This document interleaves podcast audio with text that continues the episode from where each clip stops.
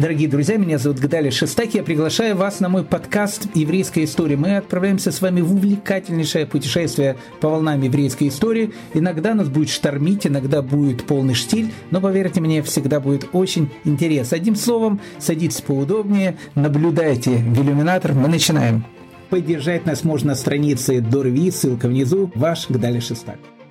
Здравствуйте, дорогие дамы и господа, здравствуйте, дорогие друзья. Мы продолжаем наш экскурс в еврейскую историю. Знаете, недалеко от города Гродно, ну, километр где-то 20 от польской границы, находится совершенно потрясающий э, городок э, с таким романтическим названием Индура.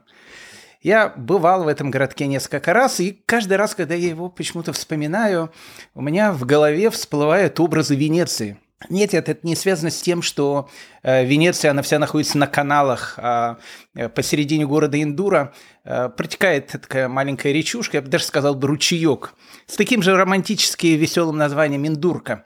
Нет-нет, ассоциация тут связана не с местом. Ассоциация тут связана со временем. Точнее, даже не столько со временем, сколько с ощущением надвигающегося времени и вечным вопросом Ленского, что день грядущий нам готовит – 1509 году в Венеции все относительно было спокойно, хотя, опять же, времена были э, тогда непостоянные, войны одни сменяли другие. Ощущение каких-то перемен, оно царило в воздухе. И чума, которая придет в этот город в следующем году, в 1510 году, была еще далеко от Италии.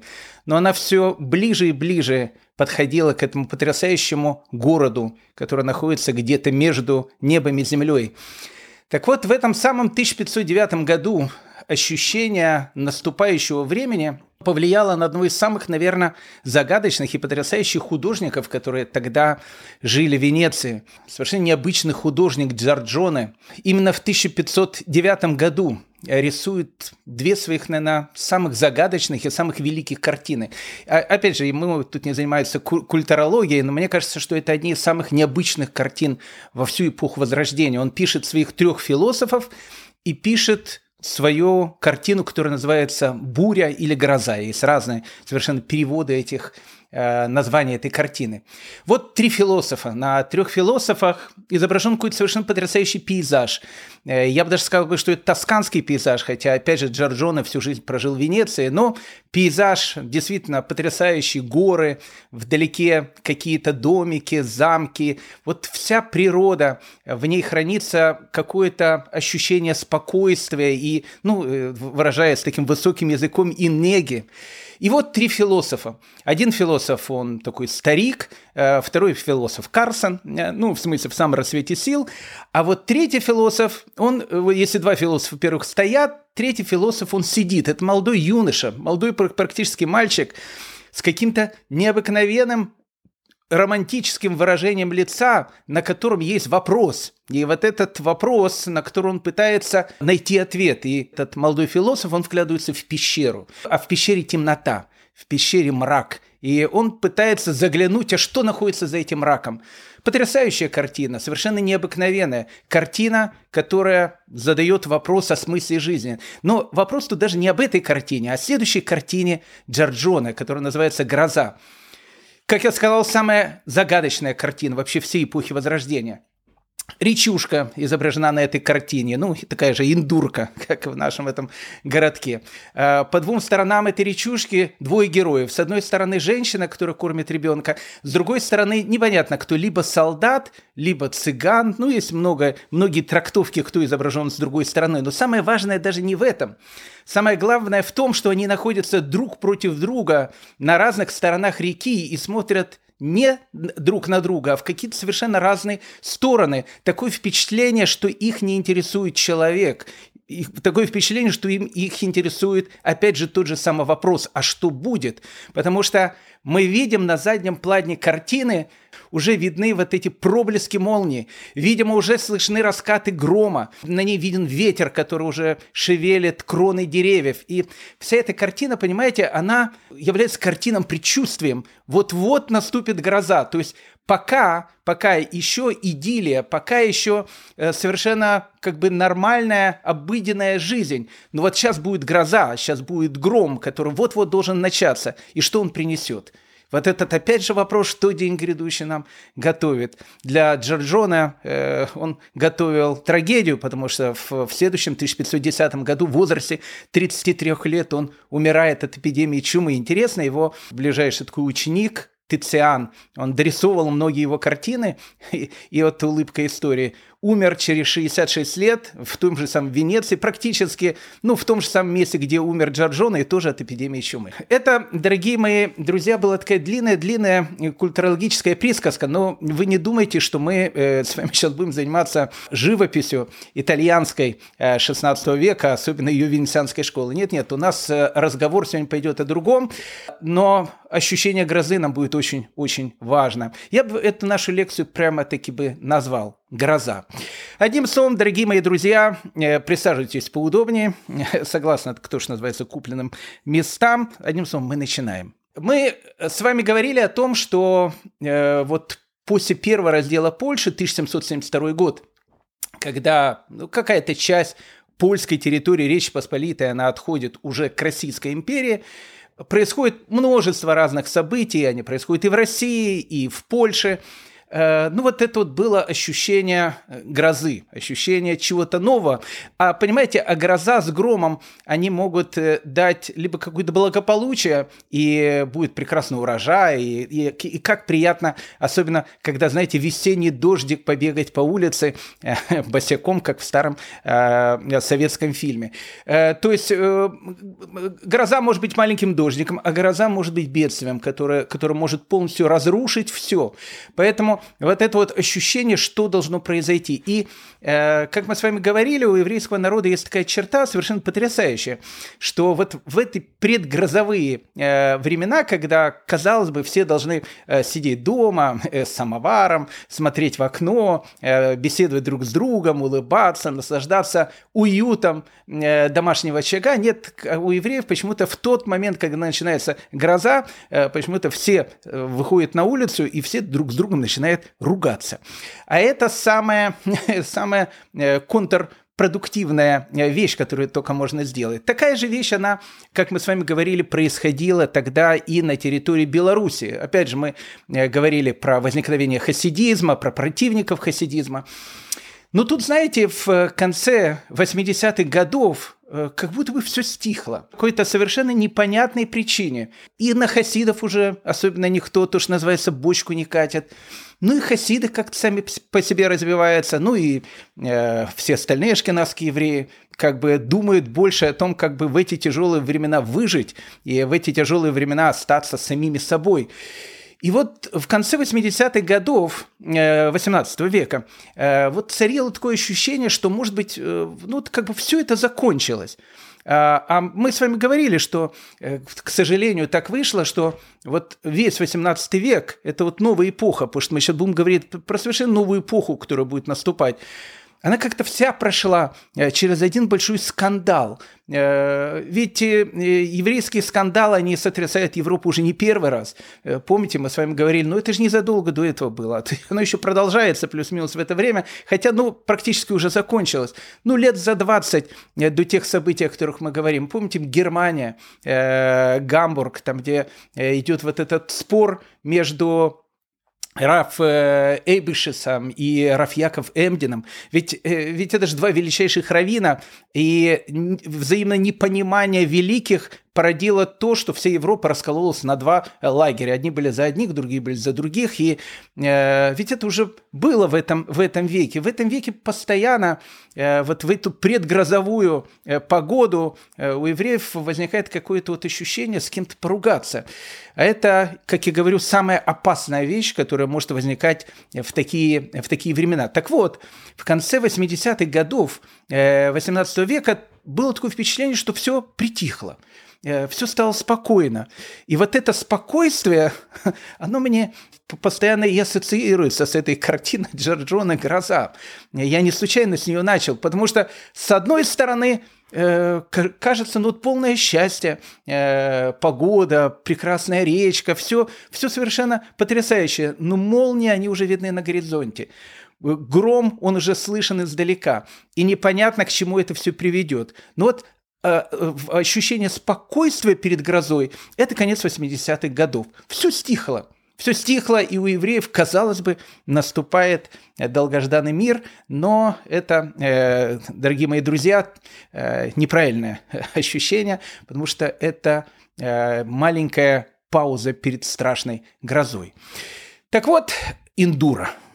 Мы с него начали, Индура, речушка Индурка, потрясающее такое место – Э, вы знаете, до войны, э, ну даже до, революции, а может, да, кстати, и до войны э, Великой Отечественной, там погибло огромное количество евреев, это было практически еврейское местечко. Но тут, знаете, перед нашим дальнейшим рассказом Давайте сделаем такую сноску. Знаете, обычно в книгах там идет какой-то текст, а потом такая вот звездочка, и читаешь сноску. Мы будем использовать термины. Я хочу сразу просто, чтобы мы понимали, о каких терминах мы говорим. Итак, у нас будет три термина. А, первый термин у нас будет называться село или деревня, как угодно называйте его. Второй термин у нас будет называться местечко. А третий, третий у нас будет называться город. Ну, давайте сначала определим, чем они отличаются. Село, местечко, город, потому что это очень важно будет в дальнейшем повествовании. Село – это село. Э, как правило, в селе э, в те самые времена живут крепостные крестьяне. Э, в селе может быть вполне вероятно усадьба помещика, который владеет этими крестьянами. Ну, то есть, скажем так, село – это, ну, как бы, ну, село. Ну, вот, вот деревня обычная с деревенскими домиками, с крепостными, ну, и с паном, который, в общем, как бы в своей усадьбе, как говорилось в начале 90-х годов в Фазенде, в общем, обитает. Это вот село. Теперь местечко. Местечко – это польское название. Ну, оно чисто, наверное, славянское, не столько польское, но даже на украинском языке Мисту – это город. Э, местечко, оно переводится, знаете, как городок. Вот э, чем местечко отличается от города? Отличается только одним. Э, местечко, оно намного меньше, хотя, еще раз, местечко – это не деревня, то есть она намного как бы больше. Это, ну, как бы сейчас бы сказали, наверное, район и центр. Э, ну, главное отличие местечка от города заключается в том, что в городе есть Магдебургское право. Магдебургское право – это то, что говорит о том, что в городе существует самоуправление. Там есть местный муниципалитет и так дальше.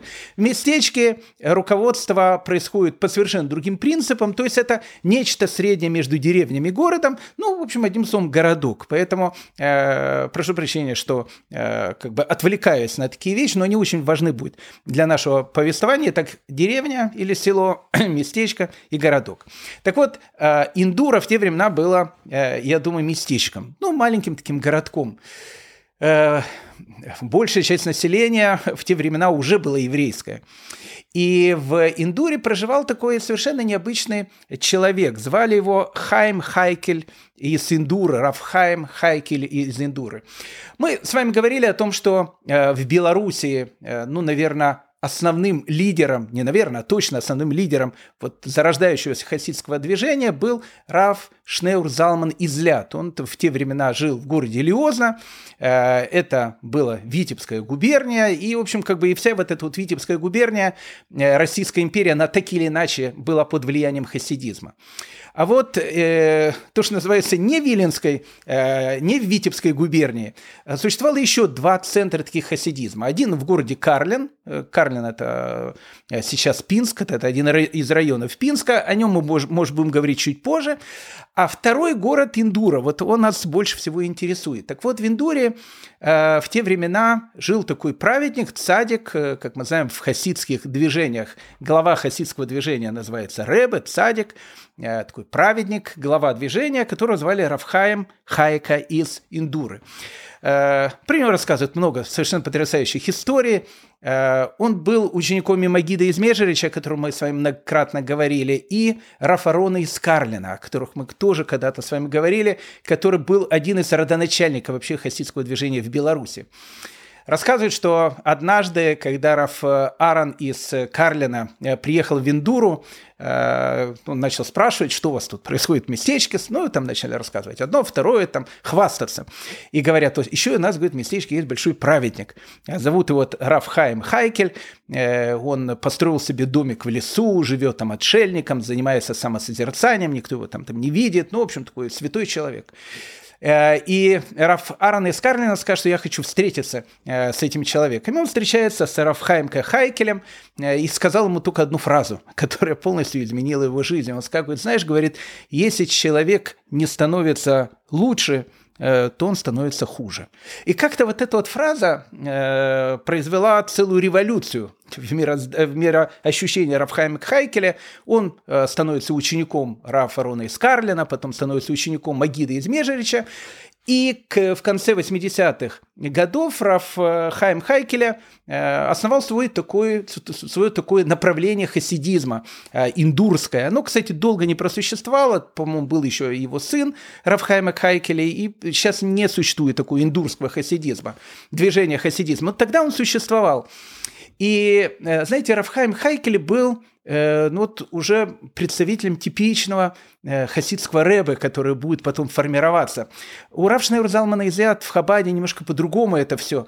А вот во многих других движениях хасидизма, э, ну вот рэба, про рэба рассказывают гигантское количество разных историй, и обычно хасиды, они полностью, они в, исключительно в своем рэбе, и гигантское количество этих анекдотов, когда, знаете, собирается там хасид хасиды э, в какой-то, не знаю, постоялом дворе, в какой-то харчевне, и друг другу не анекдоты э, гоняют, как обычно, знаете, эти, э, которые там на, на машинах разъезжают э, и, и собираются в каких-то там местах. э, вахтовым методом, которые там, знаете, на грузовиках едут.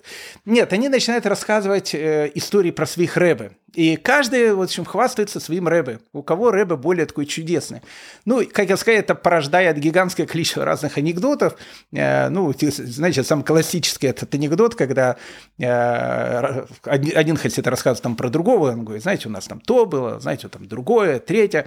А один хасид говорит, знаете, все ерунда, говорит, знаете, наш рэбе, э, мы это, говорит, видели своими глазами, он шел, говорит, по улице в шаббат, и вдруг видит, что прямо э, на полу лежит э, целый кошелек, наполненный золотыми монетами. Ну, как все понимают, шаббат нельзя поднимать деньги, нельзя поднимать, э, ну, дотрагиваться до денег и поднимать этот кошелек. Ну и все хасиды говорят, ну и что, ну и что ты, ну и что? Он говорит, ну и что, говорит, ну и что? Наш рэбе сделал так, что в, впереди нашего рэба была суббота, сзади нашего рэба была суббота, а там, где стоял наш рэбе, было воскресенье. И он э, взял, значит, э, этот кошелек с деньгами. Ну и другой говорит, это, говорит, еще что, говорит. Наш, говорит, рэбе сделал такое, говорит, чудо, что, что чудом всех чудесам чудо. Они говорят, а что он, ваш рэп такое сделал? Он сделал так, говорит, чтобы балкон не обвалился. Все говорят, что это за история такая? И он говорит, ну, знаете, говорит, мы идем э, там э, по улице с нашим рэбе в шаббат, и вдруг видим какой-то, ну, вот такой вероотступник, еврей, стоит на балконе и прямо курит. И рэбе, говорит, так возмутило это, что он прям в шаббат, прилюдно, при рэбе курит. Он сказал, пусть этот балкон упадет на землю. Ну, говорит, мы испугались, все-таки человек на балконе, и мы стали просить у Рэба, Рэба, отмените свой приговор, Рэба отменит свой приговор. Ну, Рэба вообще, говорит, такой милосердный, и он сказал, ладно, говорит, пусть балкон стоит на месте. И все спрашивают, ну и что, в чем чудо? Они говорят, в чем чудо? Говорят, балкон стал стоять на месте, не упал. Поэтому к чему я это, все это говорю, что э, у многих хасидов э, это будет э, такая часть э, хасидской жизни, часть фольклора, э, рассказы у Рэбы. Э, так вот, о Раф Хаймке Хайкеле из Индуры хасиды тоже рассказывали истории. И их все истории заканчивались тем, что Рэбе, он смог сделать невозможное. А что невозможное? Он смог победить самого Вильнского Гаона. Ни много ни мало. Ну, как бы все понимали, что Вильнский Гаон – это, в общем, как Вильнский Гаон, столб такой, в общем, на котором держится фундамент еврейского там мировоззрения. Никто с этим, в принципе, и не спорил. Но ведь Вильнский Гаон э, был один из тех, который поддерживал э, вот эти вот первые э, антихасидские постановления, которые были. И так дальше. Не буду повторять все эти вещи, мы их уже как мантру э, повторяли многократно. А тут э, как бы наступила тишина. Ну, как бы тишина, как бы Вильнский Гаон ничего не говорит, и, э, и какой-то мир, дружба, жвачка, как говорили во времена моей далекой молодости. Ну, как бы наступил мир. А если еще наступил мир? Почему наступил мир? Почему хасидов уже никто не притесняет? Понятно почему? А, индурские хасиды, они сто процентов знали. Ребе уговорил Вильнского Гаона, и он стал хасидом. Как это? Это Индура, это Вильна, расстояние между ними какими? Да, да, рассказывали хасиды на постоялых дворах. Э, знаете, у таких великих людей контакты, они же происходят вербальные, ну, в таких вот э, духовных пространствах. Вот они встречались где-то в духовном пространстве, в, одним из, в одном из миров, и беседовали. Наш Рэбе Рафхайм Хайкеле переубеждал Вильнского Гаона, переубеждал, переубеждал, и, наконец, Вильнский Гаон э, переубедился. Некоторые говорили, что стал хасидом нашего Рэба, э, некоторые говорили, что не стал хасидом нашего Рэба, ну, теперь все понял. И, и люди говорили, ну, а доказательства? Они говорят, доказательства. Пожалуйста, посмотрите на улицу. Вы видите э, антихасидские какие-то выступления? Нет. Все тихо, спокойно, все тихо, спокойно. Кто сделал? Рафхайм Хайкель Инзендуры. Ну и такие э, разговоры, знаете, они э, шли все больше и больше э, на территории современной Беларуси. И рассказывали там, передавалось это все. А тут начали появляться э, так называемые дети капитана Шмидта. Э, те, э, вот эта вот идея Ильфа Петрова, она появилась еще именно тогда.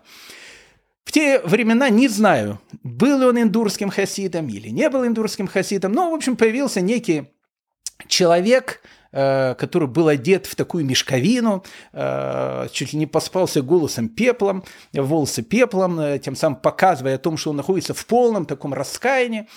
Он ходил в Беларуси из местечка в местечко, приходил в синагогу, люди видели такого странного странника, спрашивали, откуда еврей пришел. Он говорил из Вильна.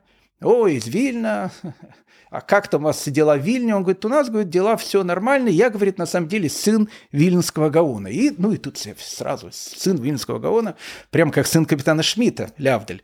Ну, ему, значит, там лучшее место, там э, приглашает Кровину. Э, ну, как там, как там папа, как там папа? Папа, э, папа, он э, находится в страшной растерянности, ведь он же э, выступал против хасидского движения. А сейчас, когда он все понял, э, я стал первым хасидом в нашей семье, папа тоже стал хасидом. Ну, ну, пока еще тайна. Пока еще тайна, но, но он хочет, э, чтобы пришло время, и он всем евреям, э, которые вот живут и Вильно, и всем своим ученикам скажет о том, что он тоже стал хасидом. Э, и вот как бы, в общем, все нормально. Ну, конечно, полное восхищение в деревнях, в местечках, куда ходил вот этот капитан Шмидт, сын Вильнского Гаона. Дошел он до Бреславу, сейчас это город Вроцлав в Польше, тогда это все было часть Германии. А, ну и как бы в городе Бреславу его тоже принимают, э, даже, принимает главный раввин, ничего себе, сын э, Вильнского Гавона приехал. Ну, так случилось, что в Бреславу в тот самый момент был Равзундель. Э, Равзундель был один из таких ближайших учеников Вильнского Гаона, и когда он увидел, что э, вся синагога, значит, э, собирается, все евреи собираются в синагогу и читают плакаты, которые идут по городу только раз, значит, в жизни, в этом сезоне, выступление сына Вильнского Гаона в нашей общине, значит, в городе Герою Бреславу. Э, и когда он пришел, посмотрел, значит, на этого капитана Шмидта, э, он стал кричать, он сказал, это все ложь, это никакой не сын Вильнского Гаона. Я, говорю, сын Вильнского Гаона, зная, можно сказать, с младенчества, на руках его там еще держал, когда он маленький был. Ложь это все. Никакой Вильнский Гаон не стал там никаким хасидом, это все слухи, разговоры. Э, ну, а э, наш капитан Шмидт уже ушел, и ушел он в сторону Гамбурга. И вот уже э, еврейская община Бреслау пишет общине Гамбурга, срочно, когда он к вам придет сын Вильнюсского Гаона, срочно хватайте его, потому что это самозванец. Ну, его там схватили, не знаю, чем это все закончилось. Но тут уже начинается атмосфера молний. Вот уже молния начинает идти. То есть гром уже еще где-то вдалеке слышен, но молнии уже начинают быть видны.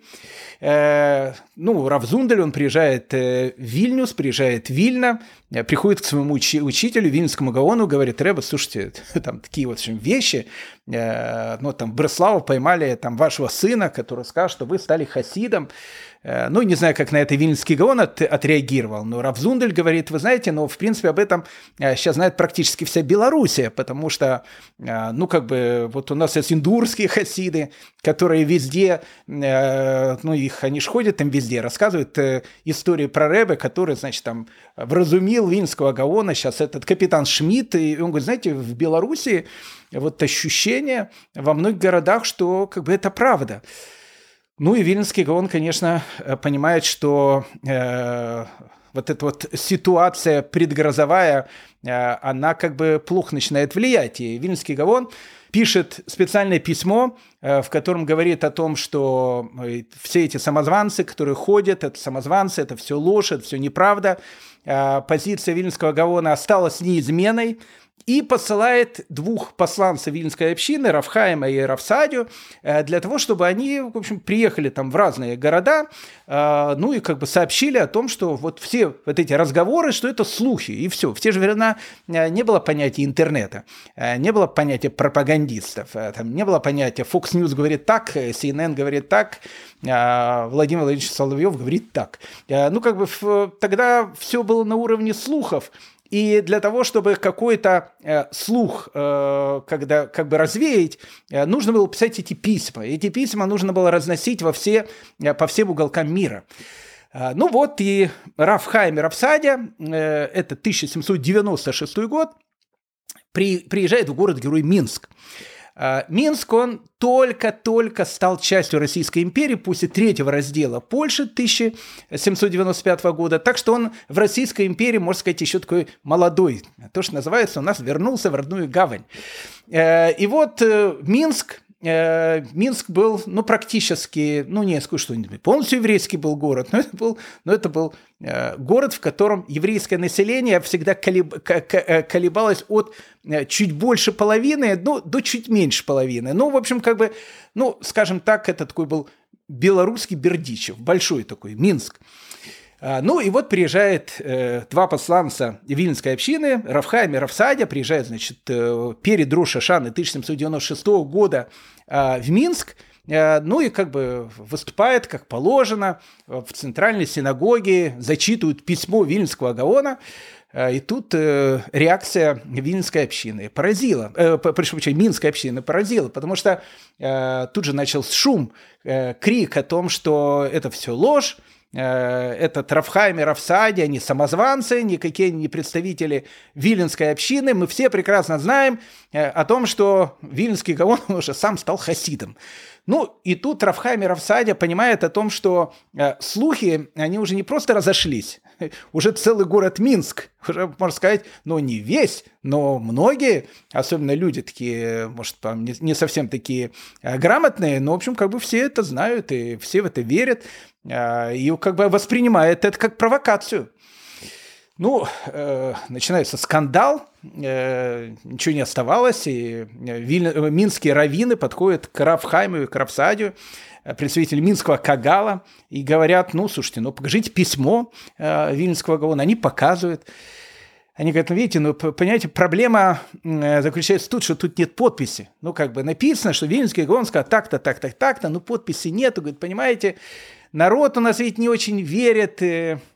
Нам бы нужно было за подпись Вильнюсского Гаона о том, что, ну, как бы, то, что написано в этом письме, это правда. Ну и тут уже перед Йом-Кипуром 1796 года и Рафхайм, и Рафсадя э, приезжает э, Вильна, э, приходит, значит, к Вильнскому Гаону и говорят, слушайте, э, ну, как бы ситуация, э, уважаемый Раф вышел из-под контроля, э, потому что в Минске, э, когда мы сказали о том, что, ну, как бы вы э, там пишете то-то, то-то, то-то, они скажут, что это все фальшивка. Э, и Вильнский Гаон, он уже давным-давно из наших, э, там, из хасидов, Ну и тут э, Вильнский Гаон понимает о том, что ну, как бы надо делать шаг, и шаг нужно делать уже в том направлении, что если до этого Вильнский Гаон что-то говорил, а он уже был, еще раз, очень пожилым человеком, а Вильнский Гаон э, что-то говорил, и э, там представители Минской общины, они ссылались на Саварава, э, тут Вильнский Гаон понимает о том, что нужно именно поставить свою подпись, чтобы было понятно, что это не кто-то сказал, что это сказал Вильнский Гаон. И э, новое послание, э, которое, которое было написано, оно уже э, ну, как бы в такой же по духу, как и послание э, одной из первых антихасидских, антихасидских 1772 года. Э, это, наверное, первое послание, в котором Вильнский Гаон говорит о том, что в, в этой хасидской секте, он ее уже так, и так открыто называет, э, тут даже есть вещи, не только которые связаны со странностью, которые есть у них, ну, мы уже там переч... перечисляли все странности, которые, опять же, ну, как бы, которые смущали э, тогда э, представителей э, обычного, то, что называется, традиционного еврейства.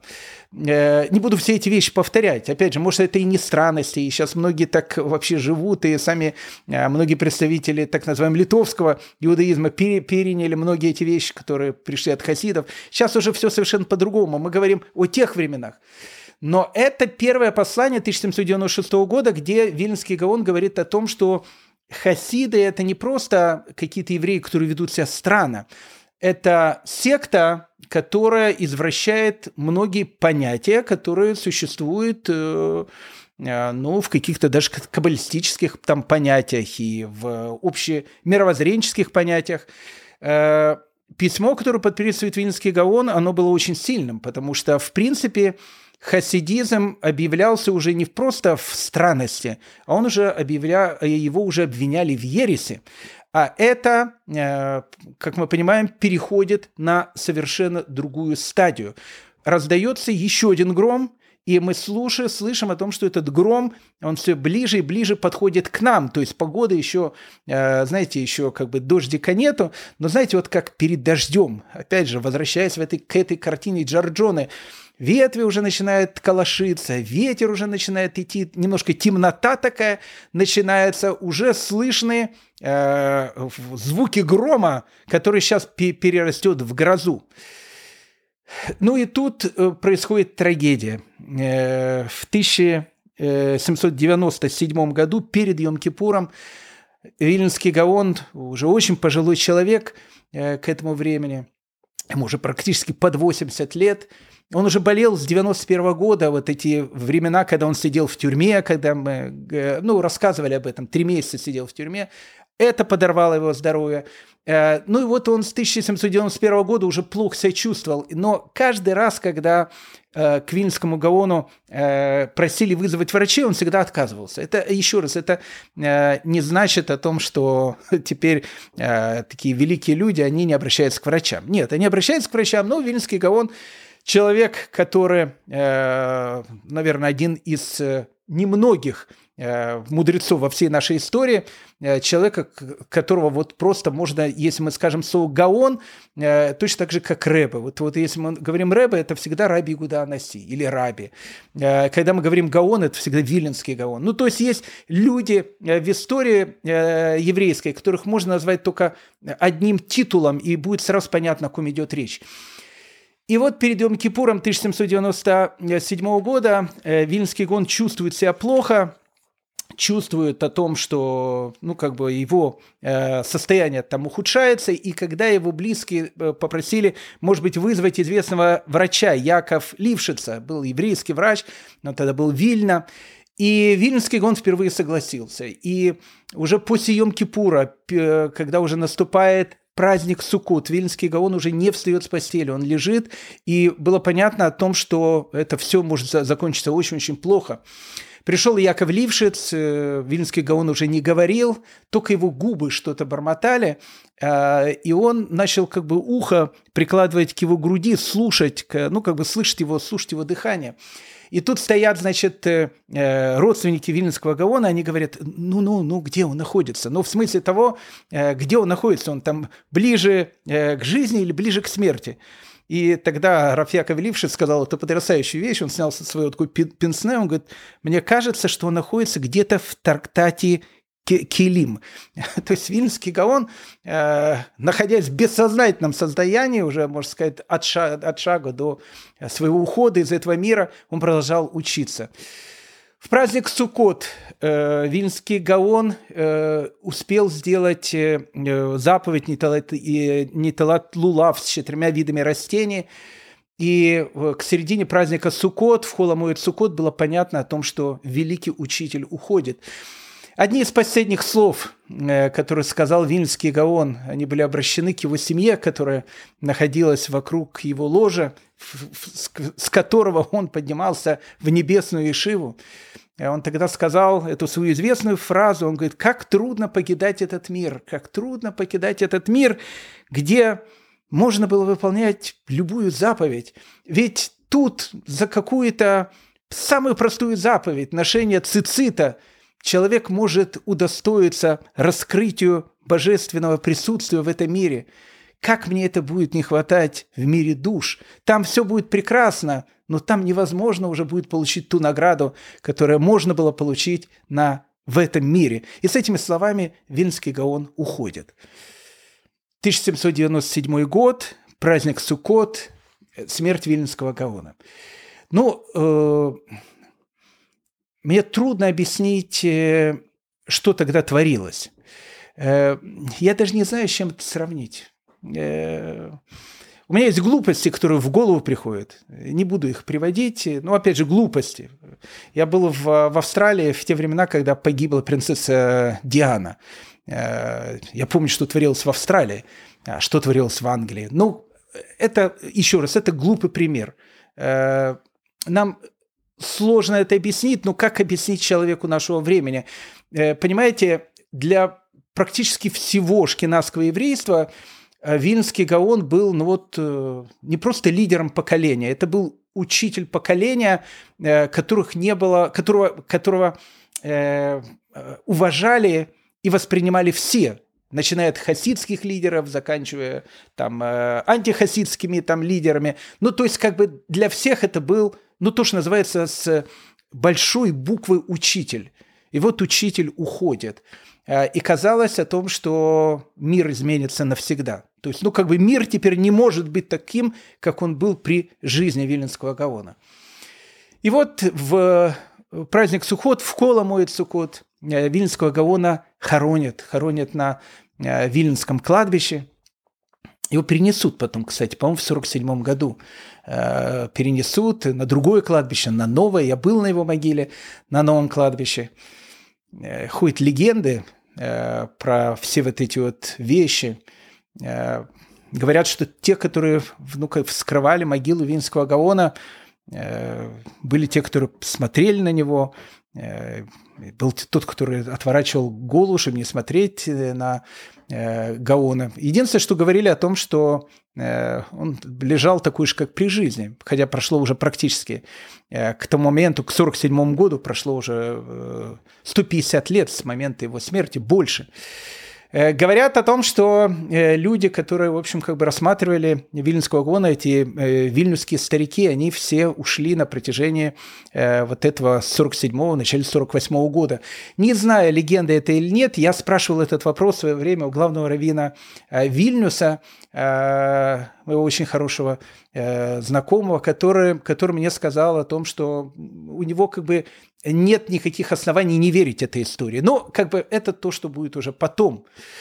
А, а тогда, в Суккот 1797 года, вот эта вот атмосфера общей трагедии. И тогда что-то произошло. Э, ну, в общем, скажем так, э, детонатор, он сработал. Тут идут уже разные разговоры. Э, как сработал этот детонатор?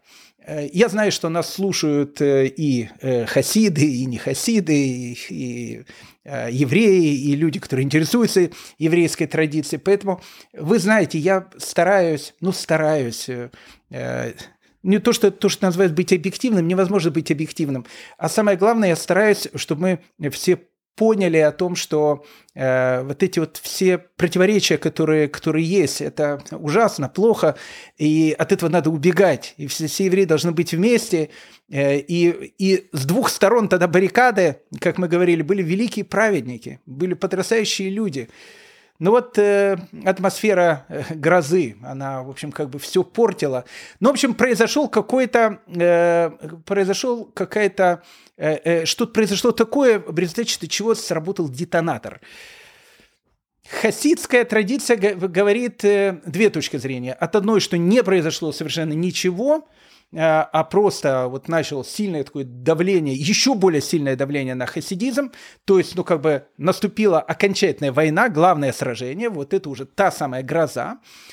Другие говорят о том, что э, в Вильне в те времена была тоже небольшая хасидская община, и Э, два представителя хасидской общины на похоронах Вильнюсского Гаона будто бы улыбнулись. Ну, не знаю, может, они улыбнулись по каким-то там другим вещам. И это и сработало тем детонатором. Сказали о том, что вот там хасиды, значит, улыбаются на э, похоронах Вильнюсского Гаона. Теперь, виленских э, хроникеры, то есть, ну, как бы представители э, не хасидской, не хочешь сказать антихасидской, это звучит некрасиво сейчас, но в те времена, да, наверное, антихасидской э, общины Вильнюса, они описывают историю совершенно другую она приводится во всех учебниках. Опять же, я не э, ручаюсь э, за стопроцентную ее правду, потому что, еще раз, мы видим, есть разные точки зрения, но что-то произошло, это сто процентов.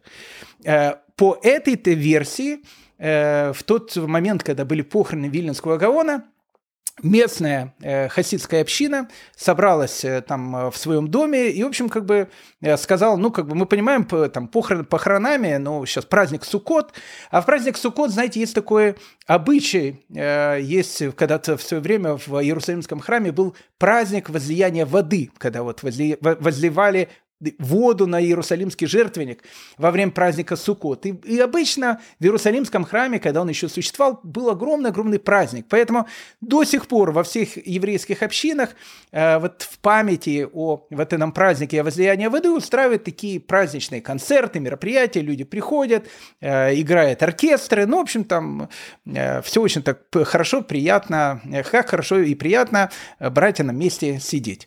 Э, как поется в одной э, хаббатской в песне в переводе на русский язык. Наслаждаться субботой, песни субботние петь. Именно так оно, значит, звучит. Э, по этому хроникеру э, местная община сказала о том, что, ну, слушайте, ну, как бы у нас сегодня запланировано как бы мероприятие, запланирован праздник, э, ну, в общем, как бы они при закрытых дверях, в общем, начали праздновать. Там пели, шумели, как принято у хасидов пили. А тут похороны. Ну и кто-то пришел на, значит, на похоронах, когда там уже там опускают тело Гаона в, в землю, кто-то говорит, вот мы тут, значит, хороним Вильнского Гаона, а хасиды празднуют э, смерть нашего учителя. Ну и тут, конечно, э, вот из, из разгорелось из, из искры пламя. Еще раз, еще раз, я еще раз хочу сказать, я не ручаюсь э, в правдивости этой истории, э, потому что, еще раз, она идет от, ну, скажем так, антихасидских источников.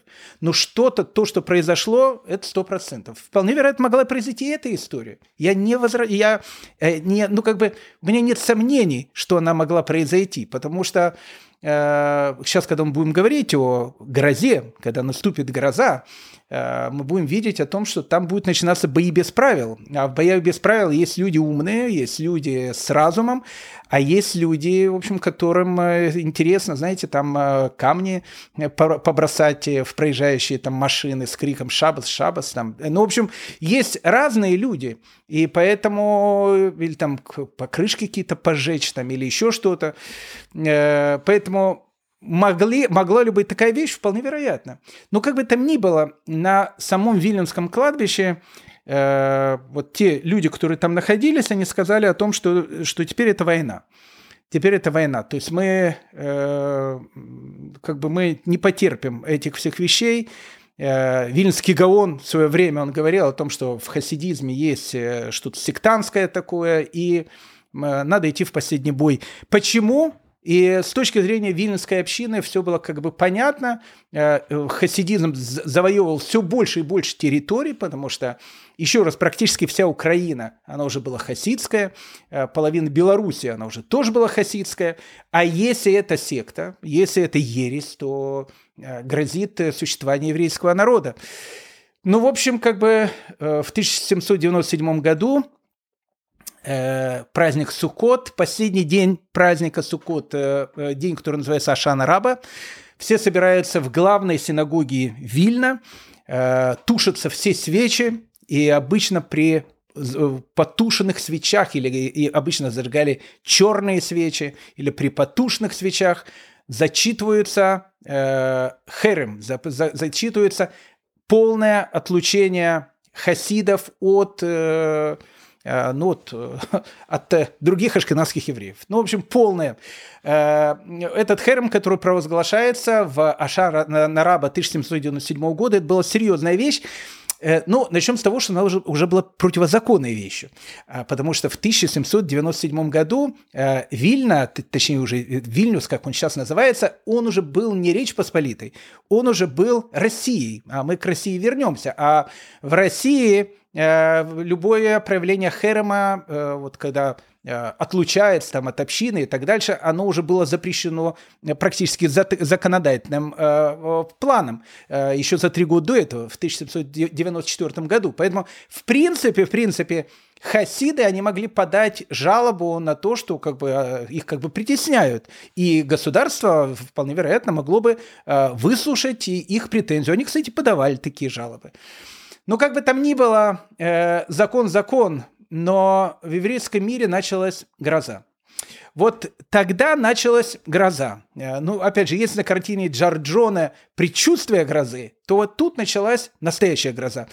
Ну, э, наверное, никогда не было такого в еврейском народе. Ну, то есть, опять же, были какие-то разные э, проявления э, взаимного непонимания, э, но такое, то, что было тогда, никогда не было. Это, знаете, это то же самое, Э, как знаете, во время гражданской войны есть красные, белые, помните, хождение по мухам Алексея Толстого, там? Кто-то, значит, пришел к белым, кто-то пошел, значит, к красным, и, в общем, и в одной семье э, люди мог не общаться друг с другом. Э, было, было такие вещи, что, как бы, не знаю, часть семьи уходила к хасидам, другая часть говорила, наши дети умерли, все, они, в общем, как стали хасидами доходило до таких вещей, ну, я не хочу рассказывать все эти вещи, потому что, ну, неприятно все это рассказывать. Ну, э, э, ну, ну, хотя бы два примера, потому что начиналось от смешного э, и заканчивалось трагическим. Вот, допустим, есть такой город э, Копысь. Э, в этом городе Копысь э, открыли синагогу хасидскую. И местная, значит, община, э, не хасидская, они решили, что, в общем, нужно сделать так, чтобы ее закрыли. А, опять же, с точки зрения российского законодательства, они уже не могут просто так взять ее и закрыть. Поэтому что они начали делать? Они решили около этой синагоги устроить, значит, дневную и ночную репетицию местного оркестра. Взяли такие барабаны какие-то, э, не знаю, там тарелки или еще что-то, и целый день там били в эти барабаны, бух-бух, тарелки бах-бах. И, ну, в общем, оно так продолжалось днем, день и ночь, день и ночь, день и ночь. Как бы с одной стороны, конечно, можно было городничему пожаловаться, а с другой стороны, евреи сказали, а мы, не знаю, там, репетируем. Там. Кто-то на скрипке играет, мы на барабанах играем. Ну, в общем, э, чем все закончилось? Закончилось тем, что в Копосе, ну, как бы закрыли хасидскую синагогу. Ну, что невозможно же постоянно молиться под звуки барабанов. Э, доходило и к более страшным вещам. Э, к примеру, был такой город, ну, не был, он до сих пор есть город, который называется Красно, Красностав – так в этом городе Красноставе, э, это уже там ближе к Украине, и поможет вообще даже Украина, э, этот Красностав, э, в этом, значит, городе Красноставе там жил да был один такой богатый человек, которого звали Рэпшмуль. Э, и он решил, значит, свою дочку э, выдать замуж за какого-то такого Талмит Хахама, мудреца Торы, в общем, что э, очень почетная такая вот вещь, и где его можно взять, такого Талмит Хахама на Украине, ну, понятно, только в городе Броды, потому что город Броды э, оставался такой центром э, такой, если можно сказать, такой еврейской учености. И вот, э, значит, его молодой зять э, приезжает э, в этот город, Красностав, и, в общем, как бы, а так как Рабшмуль был человеком там состоятельным, в общем, влиял, видимо, на Кагал местный, э, его назначают раввином этого города. Ну, а так как он приехал из Брода, а Броды – Э, точно так же, как и Вильна, э, хотя он находится на Украине. Там все такие бродские, и, в общем, как бы отношение к хасидизму у них, э, ну, как бы, мягко говоря, было не очень хорошее. Вот он начинает, значит, в Красноставе, в общем, как бы вести какую-то антихасидскую такую агитацию. А его тесть, этот Равшмуль, он, в общем, как бы там еще больше поддакивает, в общем, делает. Ну и тогда местная, значит, хасидская община решила, значит, как-то рассчитать расстаться с э, этим Шмуэлем, э, с э, тестем этого молодого равина, пригласил его на какие-то пирушку, они там пили на этой пирушке, не знаю, там анекдот травили, не знаю, чем они там занимались. Но, во всяком случае, когда они вышли после этой пирушки, и Рав Шмуль этот был совершенно пьяный, его убили. Я не шучу. То есть, ну, как бы все начинается с хихе-ха-ха, то есть, ну, как бы, понимаете, у евреев обычно все споры, они заканчиваются, э, ну, там, склоками, э, руганью, ну, в крайнем случае, доносами. И мы о доносах с вами говорили. Но как, ну, чтобы еврей поднял руку на другого еврея, там, ударил его и убил его, ну, как бы это, это вещи, которые, ну, совершенно не входят уже в, в хрестоматийное понятие о еврействе, и поэтому Э, то, что произошло в местечке Красностав, это был большой скандал. Э, судили э, убийц в Житомире, и главного убийцу его четвертовали. Хотя, еще раз, в Российской империи четвертование тогда, я не уверен, что это была официальная смертная казнь, Э, хотя плюс-минус те же самые времена, если мы помним, э, Пугачева хотели тоже четвертовать, колесовать, точнее, его хотели, но убили его э, более таким гуманным способом, просто рубанули и все. А там, так как это все-таки далеко, в общем, его четвертовали, этого главного убийцу, и о нем запом- запомнилась память, и именем этого человека, кстати, пугали мамы своих детей. Будешь плохо себя вести, станешь Маше Даяном. Я не шучу, именно так звали этого человека Маше Даян.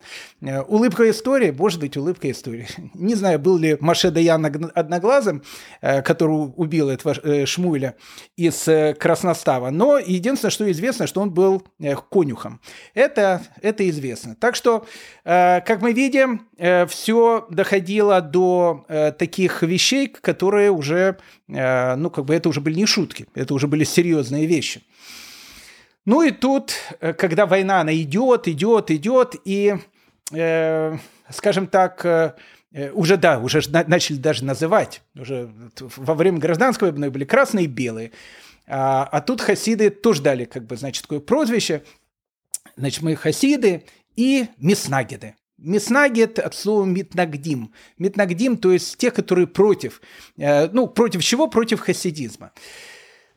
Ну, в хасидский фольклор э, до сих пор входит множество разных историй про Меснагидов. Обычно эти истории такие добрые про глупого Меснагида, э, который обычно, слушая мудрого Хасида, в конце концов, э, в общем, тоже, ну, как бы берется за ум, за разум, ну и, в общем, как бы понимает, начинает понимать истину. Либо, если даже истину не понимает, он всегда смешон в этих анекдотах, Э, они существуют до сегодняшнего дня. Хотя Сейчас э, это, конечно, звучит как полный анахронизм. Нету сейчас такого понятия метнагдима, меснагида. Ну, э, если взять человека, ну, если у кого-то тут какие-то проблемы там, с воображением, там, не знаю, с головой и так дальше, он будет сейчас, не знаю, там, плохо относиться к хасидизму.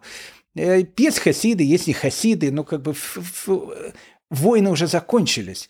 Э, ну, воспоминание осталось. Помните, как э, в этом анекдоте, когда, говорит, ложечка, говорит, а, нашлась, но, говорит, э, осадочек остался. Поэтому, поэтому это, я не скажу, что сейчас это больная тема. Мы говорим уже о делах давно минувших дней.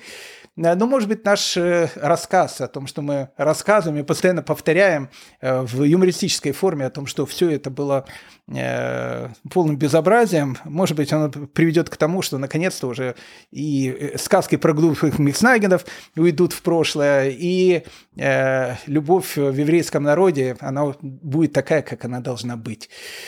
Э, ну, э, а мы продолжаем нашу историю, потому что, знаете, в, в, в те времена, когда, э, скажем так, ну, победы в войне нету, а победы в войне не было. Ну, то есть, как бы война, она была такая затяжная, потому что, еще раз, еврейский мир раскололся как бы на две части. Одна, значит, за хасидов, другая не за хасидов. А это, я прошу прощения, 1797 год, 1798 год. Если мы думаем, что за окном, знаете, там светит солнышко, там, э, не знаю, там птички пролетают, там калибри э, там э, порхают и так дальше. Э, дорогие мои, мои господа, не было ничего такого в жизни еврейского народа, точно так же, как и в жизни России, э, которая, ну, в принципе, знаете, это как э, пересадить кому-то почку. Но как бы вот в России не было этой почки, ее пересадили. Вот она должна либо прижиться, либо не прижиться. Такие вещи творились. Казалось бы, что тут нужно все как бы забыть и вместе единым фронтом, но нет, у евреев обычно э, все эти скандалы, как я говорю, начинаются во время грозы.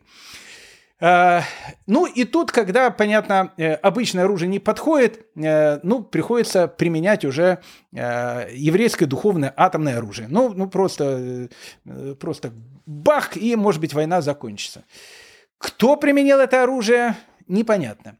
Э, потому что донос написал Гершем Бен Давид. Ну, чтобы вы просто понимали, что Гершем Бен Давид, э, который подписал э, донос в те времена, это то же самое, что подписал его Иван Иванович Иванов. Ну, то есть, как бы это ни о чем. Кто написал первое, первый донос, из, из-за которого произошел тут взрыв, в результате которого потом, в общем, как бы все закончилось, как мне кажется, ну, относительным уже миром. Непонятно, кто написал этот донос, но понятно, что написал негодяй. Ну, то есть тут вопросов нету, потому что, ну, как бы э, существуют разные вещи, которые могут быть. Ты можешь с кем-то быть согласен, можешь с кем-то быть не согласен, но написать донос властям э, – это высшая форма падения человеческой личности, э, когда пишется донос на какого-то великого человека. Еще раз, донос, который сейчас напишут на лидера белорусского хасидизма – Равшнеур, Залман и Зляд – это не первые доносы. Еще раз, мы говорили, что и на Раф э, Вильнского Гаона донос писали, и на великого э, Тасафот Йомтова, главу пражской еврейской общины тоже писали э, донос. А Стасофот Йомтов вообще ужас был. На него там такой донос написали страшный, что там перед тем, как его там должны были либо бить там, либо убить там Вене, непонятно, что должно было с ним, и он уже было голым провозить по городу. Еще раз, это э, Тасафот Вьемтов э, в те времена, в начале 17 века, был один из э, лидеров вообще еврейской, еврейского народа, вообще народа, даже не община, народа. То есть это величайший мудрец, который жил в те времена. Ну, кто-то же какой-то гад написал донос. Так что доносы, к сожалению, мы уже часто повторяли о том, что еврейский народ похож на звезды и на грязь. Э, возвышается выше звезд, а падает э, в такую грязь может упасть, что... Как бы там ни было, в Петербург пришел донос. 1798 э, год, донос на Рав Шнеур Залмана Изляд, главу хасидского движения, которых тогда официально российские власти почему-то назвали каролинами. Ну, в общем, на главу каролинов, как называли, вот этого самого хасидского движения, пришел страшный донос. Э, донос заключался в том, что, э, ну, во-первых, в доносе было написано, что они страны. Э, ну, так, прям бы было написано, они страны. Ну, вот они как изменили, изменили значит, все там э, э, обычаи, там они ведут себя очень странно. Э, в общем, как-то все у них такое, в общем, странное. Э, молитвы странные, поведение странное. Ну, казалось бы, э, российские власти, ну, чуть-чуть, у вас ваши еврейские дела, там вы и, и так страны. Мы не отличаем одного от другого. Все, все у нас вы на одно лицо. Но в те времена Э, написать о том, что кто-то был странный, э, это была правильная такая вещь, поэтому тот, кто подписался Гершем Бен Давид, он был в теме, в теме того времени. А вторая вещь, вторая вещь, она была уже еще более э, страшная, чем кого-то бенить в странах. Но опять же, давайте вернемся к странности. В 1798 году главным врагом российского общества были иллюминаты я не буду сейчас говорить, кто такой иллюминаты, но, в общем, как бы это одно из таких тайных движений, которое было на Западе. О нем там много разных всяких там э, желтой прессы, ерунды пишут, э, мистики и так дальше. Э, ну, в общем, скажем так, э, такое масонское движение. Может, иллюминат не совсем масоны, но, в общем, не суть важно. Ну, как масонское движение. Иллюминатов в России боялись, э, ну, больше, чем огня. Ну, вот если скажешь там пожар – все, ну, люди, ой, пожар. А потом скажешь, иллюминаты, все, это крышка, все. Иллюминаты, это, в общем, иллюминация начинается, боялись иллюминатов. Поэтому кого-то обвинить, что где-то есть какие-то люди такие странноватые, а еще наш э, Гаврил Романович э, Державин, ну, сейчас к нему подойдем, э, он таки писал открыто, он говорит, когда я, значит, расследовал, значит, эту секту хасидскую, Э, многие умные люди мне и говорили, что это и, и есть суть иллюминаты. Поэтому, ну, как бы вполне вероятно, может, вот э, как бы иллюминаты пришли уже и в иудаизм, это звучит серьезно. А вторая часть доноса, она касалась того, что, в принципе, э, хасиды не просто иллюминаты, они еще помогают туркам, а турки – это враги. Ну, как бы не просто туркам помогает, как бы деньги туда присылает, секретными агентами турецкого правительства тут являются. Ну, в общем, страшная вещь. Э, одним словом, змеюку э, на груди пригрела э, Россия-матушка. И надо что-то с этой, значит, змеюкой делать. Ну, те вещи, такие доносы, а это времена уже Павла Первого, они были довольно серьезные, и из Петербурга пришло письмо о том, что главу секту Каролинов, некто, некого Шнеур-Залмана Баруховича, как его называли в те времена. Э, ну, Барухович, потому что папа его там был Бен Барух, поэтому называют Барухович. Некого, значит, э, Раф Шнеур Залман Баруховича срочно доставить в Петербург, и, в общем, мы будем смотреть э, с ним, будем вести допрос, что там происходит. Но это, в принципе, и был гром. Даже не гром. Это молния, которая ударила в дерево, это дерево упало на дом, в доме поломалась крыша – ну, в общем, как бы все хихе-ха-ха, хотя, еще раз, убийство человека в красноставе – это не хихе-ха-ха. Но донос э, – это уже было слишком. И вот 1798 э, год, в Лиозно на исходе праздника Суккот э, приезжает офицер с группой, значит, солдат для того, чтобы сопроводить Равшнаур Залмана в, в Петербург. Ни много ни, мало, ни мало в э, так называемую в, э, тайную э, экспедицию, или которая называлась тогда так, тайной комиссией. Есть разные вещи. Исторически она называлась тайная экспедиция. Но, в общем, как бы там ни было, это было такое некое НКВД, которое существовало и во времена Екатерины, хотя было придумано еще во времена Елизаветы. Но не суть важно. Э, Павел, э, при она тоже существовала, эта тайная экспедиция. Когда будет его сын Александр I, он сразу ее отменит. Он скажет, что это что в прошлом было, все, надо эти все вещи как бы забывать. Но не суть важно. В общем, приехал представитель Петербурга, офицер, э, там с группой солдат, э, приехали они в Лиоза, Спрашивают, где дом Рава, показали, где дом Рава, офицер заходит в дом Рава, э, открывает дверь, смотрит, Рав молится. Э, ну, в комнате, где находился Рав, находился ближайший э, такой э, ученик и последователь Раф Шнеурзан Мойзерят, Раф Довбер э, Литман. И он, и он сказал, что, что, знаете, говорит, Раф, он сейчас молится, если можно, чтобы офицер подождал. Ну, офицер, ну, как бы, Раф молится, все. Где можно ждать? Ну, вот, если тут, если возможно, вот в сенях, в коридорчике, там, чай вам, все, сейчас Раф домолится, и он выйдет к вам. Давайте мы тут сделаем стоп-кадр, не в смысле того, что мы урок закончим, э, хотя урок уже надо вот-вот заканчивать. Э, смешно то, что мы наш сегодняшний урок э, назвали «Черта оседлости» и «Старик Державин». К черте оседлости, к старику Державину так и не подошли. Поэтому давайте, что это у нас будет черта оседлости старик Державин, часть первая. А, мы начнем эту тему, а потом продолжим ее э, в следующей серии. Но давайте, давайте все-таки э, сейчас мы сделаем этот стоп-кадр. Стоп-кадр мы оставляем Равшнаур Залман изляд, э, он продолжает молиться. А мы с вами перенесем нашу камеру. Как тут нашу камеру перенести? Никак не перенести. Но тогда мы мысленно перенесемся и э, мы вернемся к этому стоп-кадру обязательно. Э, а мы посмотрим, а что творится за окном. Ведь э, э офицер-то пришел к Раф Шнурзан излят э, э, в Лиозно, в его дом. Вот ждет там, не знаю, чай попивает, э, смотрит в окно, а в окне происходит лепота. Э, и об этой лепоте вот я хотел бы немножко поговорить, потому что э, благодаря этому будет понятно все дальнейшие события. Э, был такой необычный еврей со Шклова. Его звали...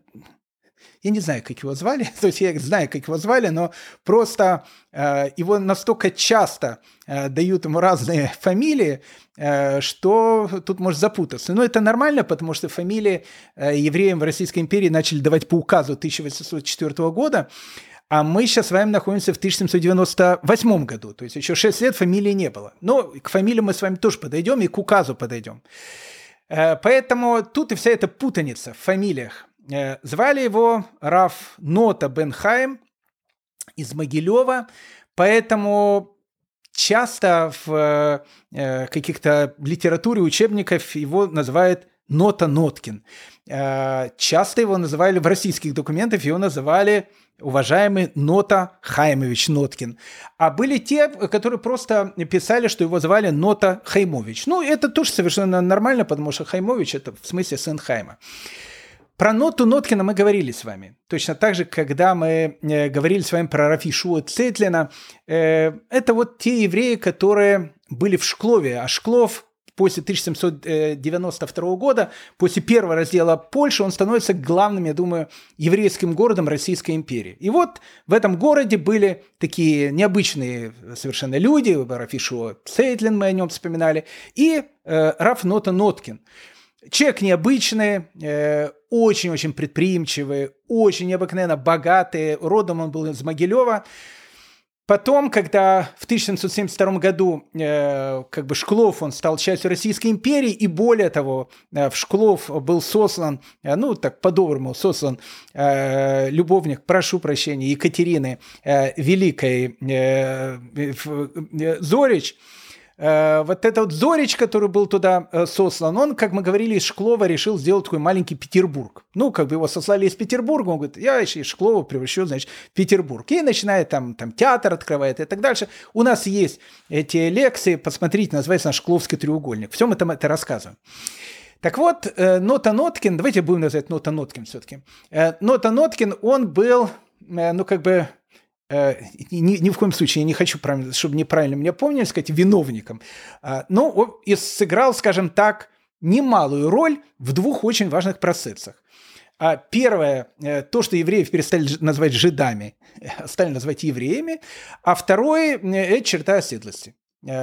Тоже стал как бы, ну, имел к этому, ну, самое такое прямое отношение. Начнем с жидов. В 1787 году э, Екатерина Великая, когда она ехала в Киев, она решила остановиться в Шклове. Почему? Потому что в Шклове был Зорич. А Зоричем она уже не встречалась многие годы, она уже в те времена встречалась с Потемкиным. Ну, в общем, как бы все эти вещи мы все прекрасно знаем. Ну, к Зоричу она относилась с такой, ну, как известная э, певица Алла Пугачева к, к своему мужу болгарину.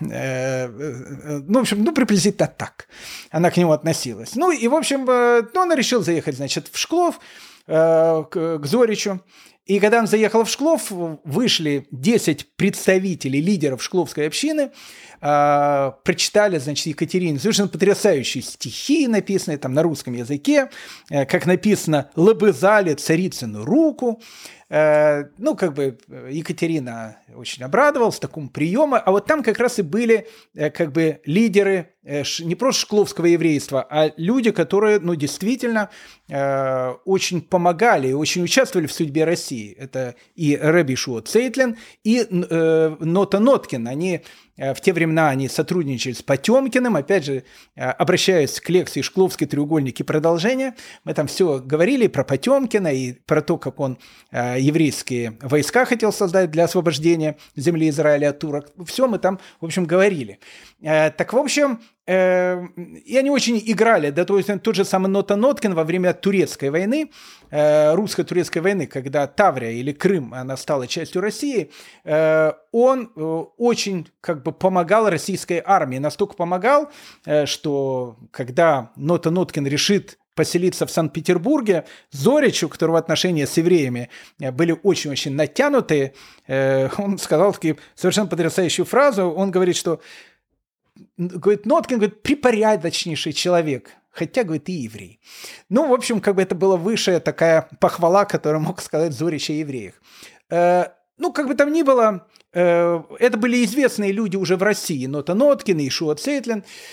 Э, и вот в Шклове они встречают, значит, императрицу, облазали ручки, и Нота Ноткин как бы и говорит э, Екатерине Великой, говорит, матушка, царица, мы бы хотели попросить, у вас есть возможно, ну, как бы заменить вот в русском, ну, деловом языке э, упоминание «жид». Сейчас оно как бы звучит в наши времена уже более так, э, ну, как-то э, некрасиво оно звучит. Мы просим ее заменить на слово «еврей». Э, и Екатерина даже обрадовалась этому, она сказала, что ну почему бы и нет. Э, и прям там вот весной 1787 года она издает указ о том, что отныне в деловой переписке э, значит, Российской империи никаких жидов, только, только евреи. Ну, как бы в простонародье продолжали говорить жид-жид, и Александр Сергеевич жида, жидов называют жидами, и даже Лев Николаевич, которого я тоже очень люблю, в воскресенье тоже одного из присяжных тоже называют жидом. Э, так что, э, как бы, ну, как бы в народе оно продолжало так бы быть. Я не знаю, это было э, унизительное слово, как сейчас, или, или просто говорили в славянских языках. Почему нужно было изменить? Э, ну, нужно было изменить э, по одной простой причине, потому что для людей, э, ну, таких вот солидных бизнесменов, вот как был и Ноткин, и Рабишуа Цейтлин, понимаете, для них Э, слово э, «жид», ну, как это было не по рангу, э, который, который был у них. То есть, как бы надо было... Это как в Западной Европе, потому что мод-то пошла с Западной Европы, мод пошла из Германии, потом из Франции, где просили вот эти слова «юды», которые там были, заменить на «израили». Израилит, то есть, ну, как бы израильтянин. Вот израильтянин это звучит более как-то, более нормально, чем Юда, потому что жид и Юда э, и Джу – это одно и то же вещь, это все обозначает иудей. А вот э, израилит – это вот израильтянин, он более так вот звучит, вот кто ты, я израильтянин. Ну, в общем, э, это Раф, э, Нота Ноткин, поэтому Раф Нот Ноткину э, честь и хвала э, вместе с Рафишу Цедлиным, э, что из русского языка ушло слово «жид». Но с другой стороны, э, Рафнота Ноткин, э, ну не скажу, что стал виновником черты оседлости, ну, скажем так, первые пять копеек э, в черту оседлости он э, внес. Э, так вот, вот у нас как раз и черта оседлости. Подошли. Ну, последние, последние пару минут мне уж показывают, закро, закругляйтесь. Ну, две минуты еще. Дайте, давайте начнем, потому что это интересно. Э, и, и продолжим в следующей серии. Э, когда в 1772 году э, Россия, она, э, ну, как бы стала, не Россия, а часть Речи Посполитой, вот часть Беларуси, она стала частью России, евреям как бы дали там многие права, они даже могли в, избираться в муниципалитеты городские и так дальше, что, в принципе, было революционным. Это, кстати, многие забывают. Э, еще во Франции таких не было вещей, и в Америке еще таких не было вещей. В принципе, в России э, по э, указу 1772 года еврей мог избираться, ну не знаю, в городское самоуправление, если в городе было мандекбургское право. Об этом мы поговорим там чуть позже. Потом бы это все понятно, понятно во что все переросло, но на бумаге все очень было демократично. А, и поэтому евреи с 1772 года, они, в принципе, могли, ну, как бы, э, ну, как, так они граждане России теперь, могут ехать куда угодно. А, ну вот и какая-то часть очень богатых евреев решила поехать в Москву, то, что называется, в Первопрестольную. А в Первопрестольной э, как бы евреев отродясь никто не, вид, не видывал, потому что в России, как мы знаем, въезд евреев вообще был запрещен. И тут приезжает не то, не, не то, что евреи, то есть как бы само понятие евреи в Москве, это, ну, они как бы, люди были простые, еще евреи, указ не был подписан, просто назывались жидами. Жиды, говорит, приехали. Э, поэтому, когда, говорит, жиды приехали в Москву, э, отношение было жиды приехали, а второе отношение было конкуренты приехали. А конкурент приехали для московского купечества это более серьезная такая вещь. Плюс Нота Ноткин, который был очень таким э, состоятельным человеком, ну, в общем, такой Трамп того времени. Он такой очень э, говорить умел бы, эпатажный иногда очень был. Хотя был великий и необыкновенно порядочный и очень хороший человек. Он очень много помогал еврейскому народу. И Нота Ноткин будет помогать в дальнейшем, мы будем когда говорить, Равшнеур Залману Излят, когда его второй раз, опять же, посадят в Петропавловскую крепость. Так вот, э, э, этот же самый Нота Ноткин приехал в Москву, э, жил в Москве, в принципе, два года, с 1788 по 1789 год, в принципе, плюс-минус это уже времена в турецкой кампании, русско-турецкой войны открывает там бизнес, строит там офис, ну, в общем, как бы открывает свое представительство. Э, Нота Ноткин и другие евреи, которые приезжают вслед за ним, они в основном торгуют немецкими товарами. Причем торгуют немецкими товарами качественными, а, и, б, э, по более низкой цене, чем это э, торгуют в Москве, местное купечество. Ну и э, какая часть, значит, начала селиться в Смоленске, какая часть начала селиться в Москве. И это понятно, потому что Смоленская и Московская губерния, они, ну, напрямую соседствовали с Могилевской губернией, там, где находился тот же самый город Шклов. Ну и тут э, московское купечество, оно, в принципе, как бы, э, ну, как бы не понравилось ей все эти вещи. Они начали жаловаться, говорит, ну, слушайте, во-первых, э, э, жидов, говорит, отродясь в Москве матушки не было. Э, это раз. А во-вторых, говорит, ну как бы бизнес гады портят. Ну, понятно, начали сразу писать, что вот некий жид Нота Ноткин э, торгует, значит, э, контрабандным товаром. Понятно, евреев начали в контрабанде обвинять. Более того, начали идти слухи, что Нота Ноткин взял какой-то кредит в каком-то банке местном, э, Альфа-банке или не знаю еще в каком-то банке, не вернул этот кредит. Это ложь была, понятно, полная. Ну, в общем, э, начали писать э, письма и генерал-губернатору Москвы, и в Сенат, э, в Петербург. Ну, как бы и сама Екатерина не знает, как на все эти вещи реагировать. То есть письма приходят в Сенат, э, там генерал-губернатор Москвы тоже там весь в этих уже письмах. Ну и тут, наверное, последняя капля э, в море э, сами евреи, которые видят, ну, как бы, что они приезжают в Смоленск и в Москву, то есть по закону они имеют право там, ну, там, жить, торговать, все, как бы, ну, закон 1772 года. А местное, значит, купечество, им постоянно палки в колеса. Ну и вот евреи тоже начинают писать. Как это так? Вот мы имеем право, значит, везде селиться. А она, значит, и в Москве, и в Смоленске, в общем, там какие-то терки. И, в общем, Екатерина решила э, пойти по такому французскому сценарию, как было во времена Эльзаса и Лотарингии. То есть, ну, как бы евреев приняли, но пускай они будут в той области, которую мы присоединили. Поэтому Екатерина говорит так, то есть, как бы, может быть, в начале э, вот этой вот идеи было, ну, ну, как бы, может, не было, э, не знаю, антисемитизм везде, наверное, тогда был, но не то, что это была антиеврейская такая вещь, но просто как бы ну, как бы, если они живут в Беларуси, пускай живут в Беларуси. Тогда-то все-таки было две губернии всего лишь. Ну, как бы, если они сейчас начнут по всей России там разъезжать, начнутся там какие-то проблемы с местным купечеством, все эти вещи. Поэтому она подписала такой указ о том, что евреи, указ 23 декабря 1791 года, евреи могут, значит, селиться и жить в Беларуси, ну вот в этих двух губерниях, в Витебской и в Могилевской губернии. Также им разрешается жить в Крыму, так называемой в Таврической области, Крым только стал российским, тоже могут туда переезжать и там могут жить. Также им разрешили жить в Екатеринославском э, наместничестве. Э, тогда была создана новая такая вот часть российской территории, которая называлась Новороссия. И как бы, ну, как бы главным центром Новороссии стал город Екатеринослав, который сейчас называется у нас город Днепр. Э, вот э, туда было разрешено евреям селиться. Э, указ 23 декабря 1791 года. Э, и э, тут второй раздел Польши, а потом третий раздел Польши. И вот уже после второго раздела Польши указом 23 июня 1794 года к тем областям, которые до этого были уже частью Российской империи, добавляются эти области, которые присоединились к Российской империи в результате э, второго и третьего раздела Польши. Тут идет и Минская, и Волынская, и Брасовская, и Витебская, Могилевская, Киевская, Черниговская, Полтавская, и Каретинославская, Таврическая, ну и самые последние после третьего раздела Польши, Виленская и Грозненские губернии.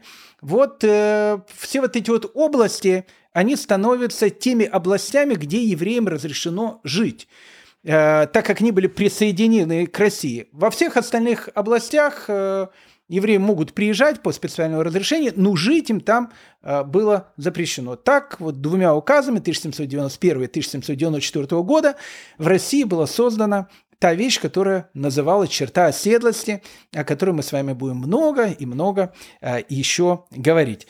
Итак, дорогие мои друзья, мы с вами остались в комнате, э, где находится Равшнеур Залман Изет. Э, офицер сидит, значит, в синях, попивая чай, а мы с вами рассматриваем, что происходит на улице. Поэтому о старике Державине, который будет очень влиять во все эти вещи, перед тем, как в гроб сойдет, ну, он еще благословит Александр Сергеевича, но перед тем, как сойдет в гроб, он еще сделает очень много хорошего в скобочках еврейскому народу. Но об этом всем, дорогие мои друзья, в следующей серии. Э, дорогие друзья, всем всего самого доброго, лучшего. Желаю всем успехов. Э, и самое главное, здоровья и любви друг другу. Спасибо большое. Дорогие друзья, в следующий раз мы продолжим наше увлекательное путешествие по волнам еврейской истории. Желаю вам всего самого доброго и хорошего. Ваш Гдаля Шестак.